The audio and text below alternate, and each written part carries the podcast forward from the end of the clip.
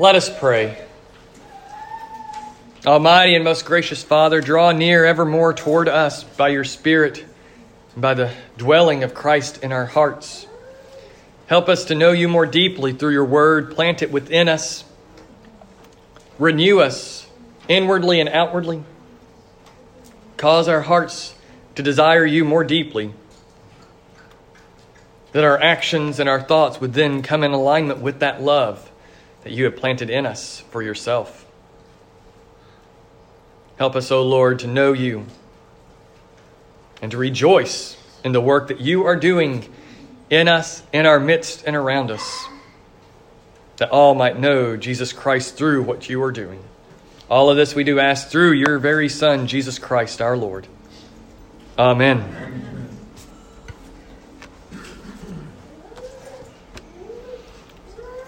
In C.S. Lewis's book, Perelandra, I've mentioned it before, the protagonist Ransom is confronted with the reality that it is up to him in some way to stop the unman who is the villain of the story. You see, Perelandra is a recasting and a retelling of the story of paradise. God has created a new paradise on the planet of Venus. And there he has placed his Adam and Eve, and the tempter has invaded. And knowing that that tempter was coming, he sent a man ahead named Ransom to be there, to resist, to fight with this tempter who is called the unman. You see, he's been attempting to lead Eve, the Eve of that Perelandra, into the first sin. But she has rebuffed him over and over and over. But Ransom fears that she is slipping Ransom himself has attempted to help by arguing against the unman, but has helped little up to that point in the story.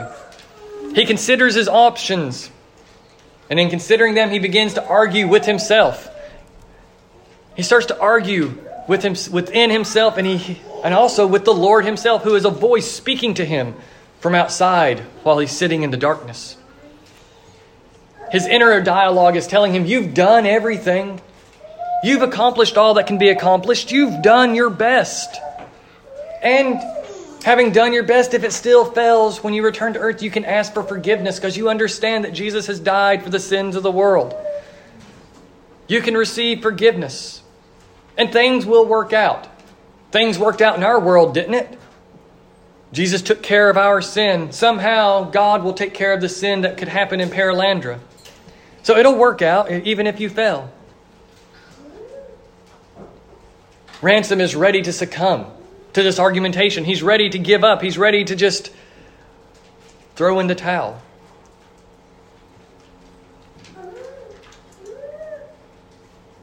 But something happens. He begins to argue more and more, and he comes to realize that it's not just about having done his best, but continuing to do his best. Through all of this, he's seeing these parallels between Perelandra and with Earth but there's a difference in these two situations. One, Eve didn't have anyone alongside her fighting against the tempter. And here, the Eve of Perelandra, the queen of Perelandra, she has ransom there alongside her, trying to help her to resist. And then the greatest difference in both of these situations.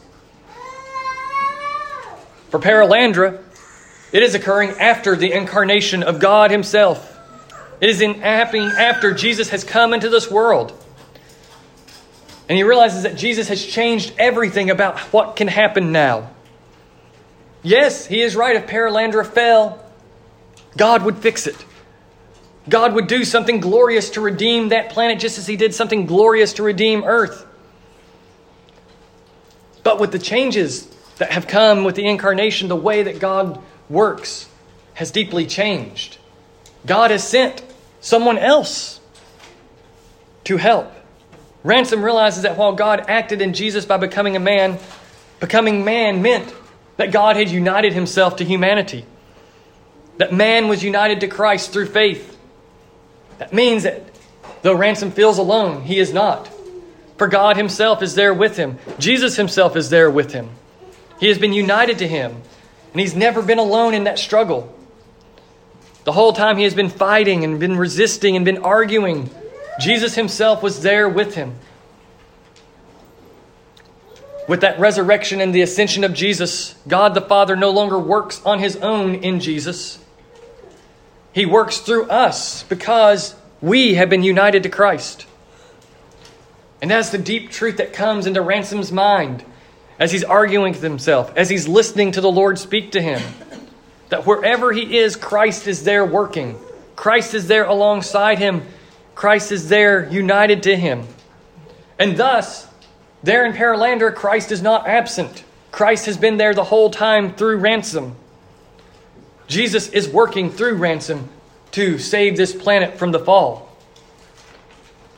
Ransom will be the one that God acts through, the one that Jesus acts through.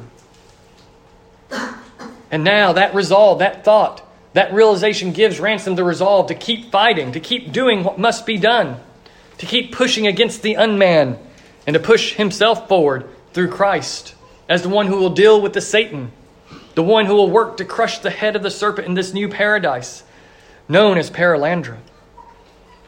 And all of this is part of our story today. Because the reality is, the part that I want to emphasize in what we've heard today from our gospel is that where we go, Jesus goes. That was what was happening in this fantastical story of Perelandra, and that's what's happening in our text today. That where the disciples are going, Jesus himself is going. Jesus goes with his people wherever they happen to go. And so, in all of this, there at the beginning of this chapter, chapter 10 of the Gospel of St. Luke, the Lord sends out his disciples. He sends out 72, or maybe it's 70. We don't know which number it is. The evidence, the manuscripts kind of play out evenly. Some say 70, some say 72. And there's a reason. There's actually a legitimate reason for this split in the textual evidence. It's because of what the number 70 and the number 72 represent ultimately. On one hand, in the book of Numbers, in chapter 11, Moses is overburdened with all the work that he is having to do to lead and judge Israel. And so Yahweh says, Go and call 70 elders out of the nation, out of the people, and I will place my spirit upon them, and they will help you in taking care of the people. And so Moses does that. He calls 70 to him, and the Lord pours out his spirit upon them.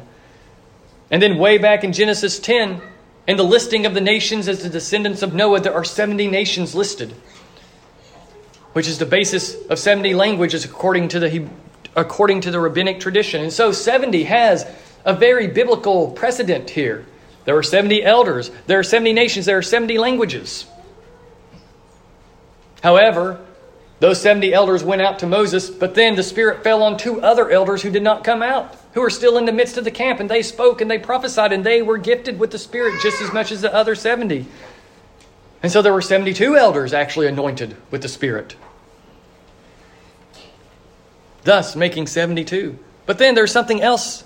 In the Greek translation of the Old Testament, in that table of nations in chapter 10 of Genesis, there's not 70 nations listed, but there are 72. And so, for those following the Greek New Test- the Greek Old Testament, 72 is the number of nations and the number of languages. But then in a non-biblical incident, it is believed in tradition that there were 72 Jewish translators translating the Hebrew scriptures into Greek. And so, 70 and 72 are both equally valid. They both have biblical precedent. 70 elders, but there were two extra making 72. 70 nations, but yet there's also listed 72.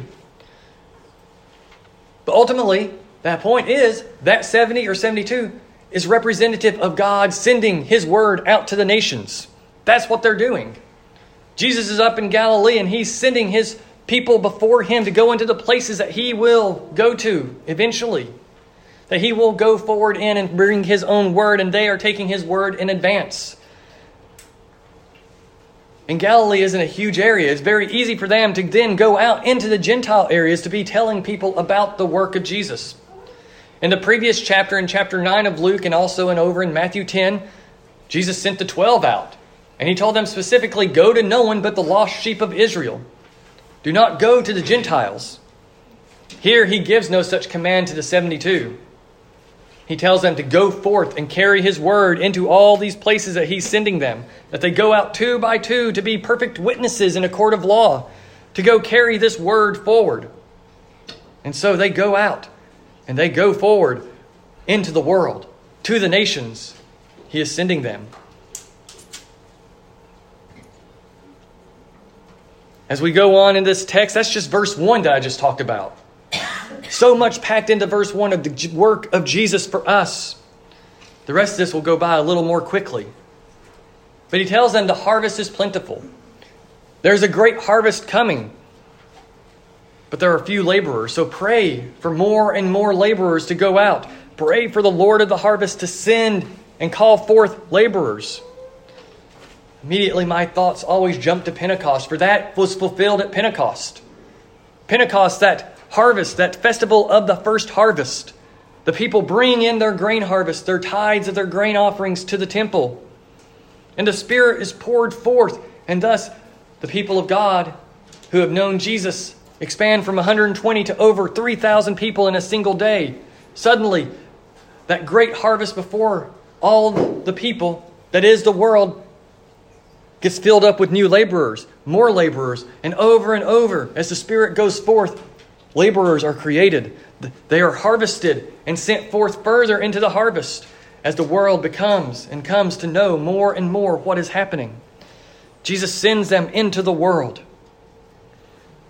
And even more, as he tells them that they're going to be as lambs before the wolves, for me, this cinches the concept of it being about the nations, the 70 going out, the 72 going out to the nations. In one of the midrashes, a Hebrew, uh, rabbinic commentary on Scripture, they say that mighty is the lamb who can defend himself against the 70 wolves wolves representing the nations of the world, 70 of them, in fact. But it goes on to say, But mightier is the shepherd who can protect that lamb against the wolves and destroy the wolves. The wolves are the world, the 70 is the number that is out there. And so Jesus is sending his people out as a lamb to go forth into this world full of 70 wolves, to go and change those wolves, to speak the word of the gospel to them, to begin that fulfillment of the gospel of Christ for the world, to call out of the world those who are God's. And so they go forth carrying nothing with them. They are sent into the world as the representatives of Jesus, as the representatives of God, as the representatives of the kingdom, out into the Gentile world, into the world beyond Israel, to be as lambs before these wolves. But the, but the shepherd is mightier than the lambs and He goes with them. He will be with them. He will guard them and protect them as they go out, trusting only in the work of God in them. They take nothing with them no extra bag, no extra tunic, no extra money bag, no sandals, and they don't greet anyone, for there is an urgency in what they are doing, going out and being sent forward. And wherever they go, they are to speak the word of God, they are to bring healing, they are to bring teaching, and they say, the kingdom of God has come near to you. The kingdom of God has come near. We come to understand more fully what that kingdom of God is, for where they go, Jesus goes. Because skipping ahead in verse 16, Jesus says, The one who hears you hears me.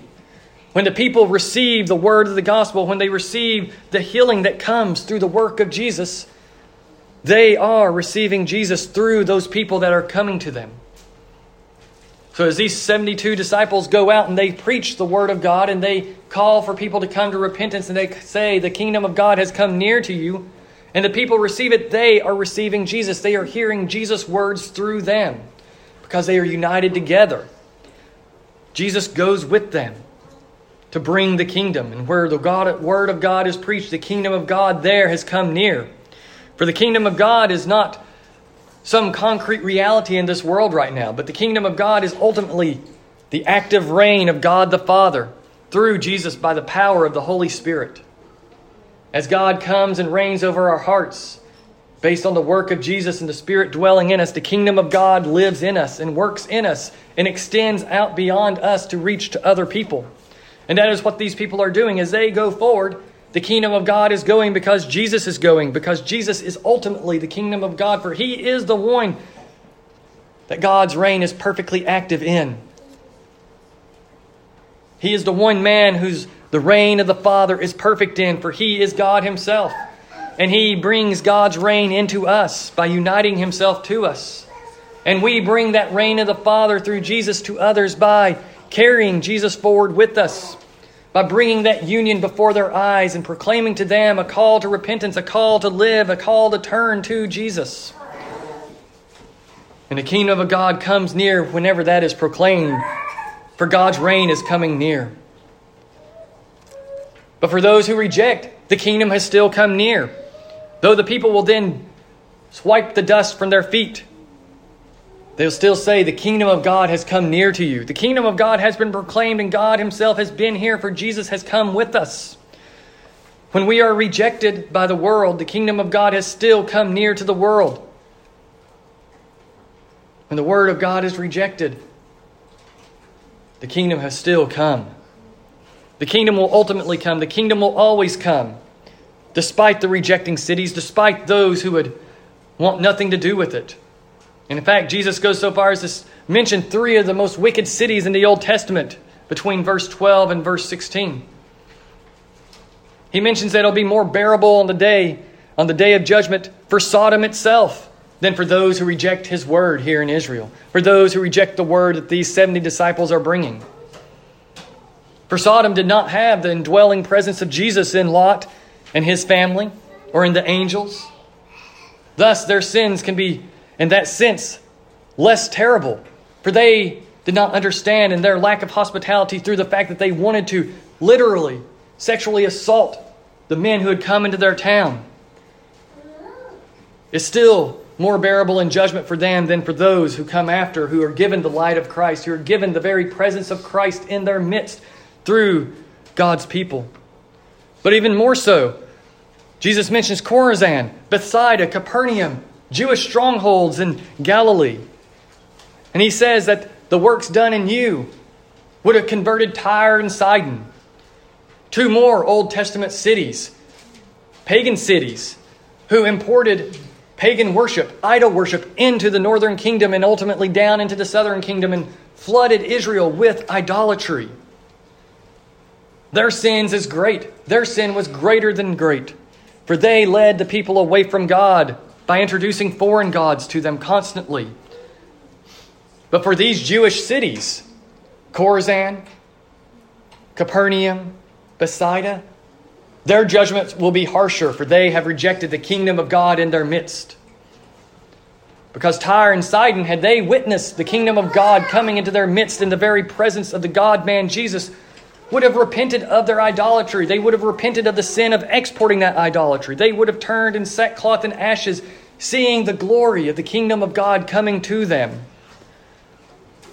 But these three Jewish cities have rejected the greater witness, and they will be brought down. They will be treated worse than Tyre and Sidon at the end. And even more, Capernaum is compared to the king of Babylon from Isaiah 14.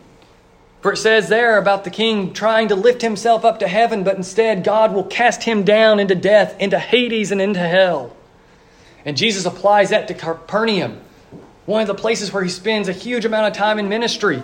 He says, You're just like the king of Babylon trying to exalt yourself into heaven, but instead the Lord will cast you into Hades, just as he did to the king of Babylon. These Jewish cities who have the covenant, who have God in their midst by that covenant, have become worse than Gentile cities who didn't even know who God was. That is the condition that is coming upon the people of Israel as they hear the kingdom and reject it. They become more and more blind to that reality, to the reality of God in their midst. And when they reject the gospel, when they reject these disciples, they reject Jesus. And when they reject Jesus, then they have rejected the Father. These rejecting cities are rejecting God the Father Himself, who has sent Jesus into this world, who has then sent these disciples into the midst of the people. And so, where Jesus goes, His people are sent, and where His people go, He goes with them. Jesus sends us, and He goes with us. And thus, when we are rejected, he is rejected. And when he is rejected, the Father is rejected. And so we are perfectly united. We are brought together with who Jesus is, with his work, united to him in all the places that we go. For these 72 or 70 disciples, they went forth into the world representing that sending forth of the gospel into all these places that Jesus would go. Considering that we have no reference of him going to at least 35 of these cities that they probably went to in North Galilee, there throughout Galilee, there's something beautiful in saying that these were all the places Jesus was going to go, especially since it's Luke who mentions this. In the book of Acts, Luke says, These are the continuing works of Jesus. After he had finished all these other things in my previous book I wrote to you, Theophilus, here is what he continued to do after he was ascended. That Jesus goes forth united to his people in the book of Acts throughout the world.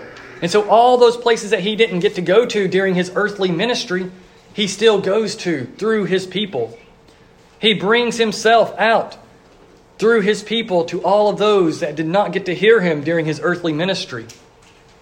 Jesus unites himself and goes where we go because he receives joy in doing that. He receives joy in sending forth his word through his people by his Spirit into the midst of the wolves to change the wolves, to destroy the wolves and turn them into lambs.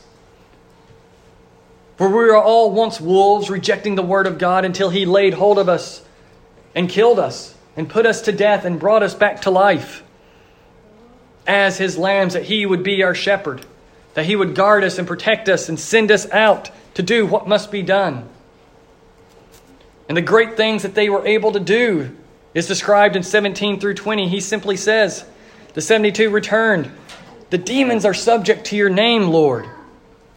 And Jesus says that makes sense because I saw Satan fall while you were gone. I saw him being overcome. I saw him being cast out from heaven in the work that you were doing.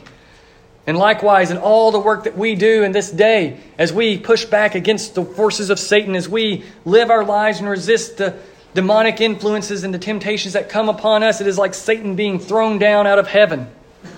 For his authority over us is being broken little by little, more and more, as we follow after Jesus, as we fulfill the callings and the vocations that Jesus has given us by His Spirit and given us His Spirit to lead us forward. Satan is being cast down from heaven. And we're given authority over these spirits, over these demons, over these evil and wicked influences, that we can tread over them and crush them like we would crush serpents and scorpions. And we have power over the enemy, that the enemy can no longer hurt us as we draw near in faith, as we follow and believe and trust the work of Jesus on our behalf and receive his grace and receive his blessings more and more. We will go forward and crush the enemy because Jesus has already crushed the enemy for us. We crush the remains of that enemy. But Jesus reminds us that it's not merely in that crushing of the enemy that we rejoice. We don't just rejoice in the fact that we can resist the demonic influences around us and around those we love, but we rejoice that our names are written in heaven. Don't take that as an either or statement. Don't rejoice in this other thing, but rejoice in this one thing.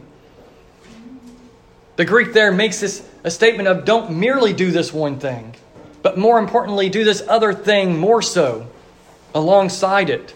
So, yes, we can rejoice that we can resist the evil one. But we resist the evil one because our names are written in heaven.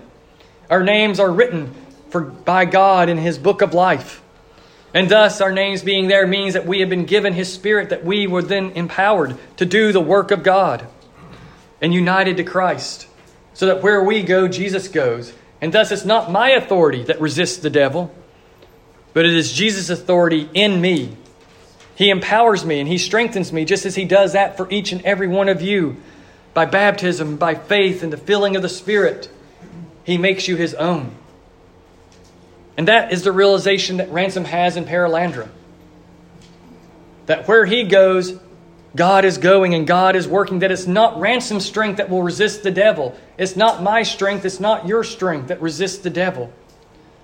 But it is you resisting the devil with the strength of Jesus with the strength of the Spirit working in you, guiding you, renewing you, pushing you forward, empowering you to do the hard work and the hard labor of believing in Jesus and learning to live more and more in conformity to His law, to His Ten Commandments, to quit resisting His Ten Commandments' work of conviction that we might receive the life of Jesus. The Spirit works in us. We are changed by the Word of God in us, that we might then go forward with that Word of God and give it to others to change them. And our collect of the day, I think, sums this up, and this is where I end. Grant us, O Lord, we pray, the Spirit to think and do always those things that are right. The Spirit. Grant us the Spirit. That we who can do no good apart from you may be enabled to live according to your will. Grant us the Spirit, Lord, to do your will, to live according to it, to be changed by it, to be pushed ever forward to accomplish that which you desire. And so may we go forth and rejoice that God has given us His Spirit in such a way that God Himself, through Jesus, is with us always. Wherever we go, just as these disciples went out, God is with them and He is with us, really and truly, not just in an imaginary, abstract kind of way, but truly dwelling in you by faith. As we go forth into all the places He sends us, Jesus Himself is there working through us, using us, making us into His people, and making others into His people through us. In the name of the Father, and the Son, and the Holy Spirit. Amen.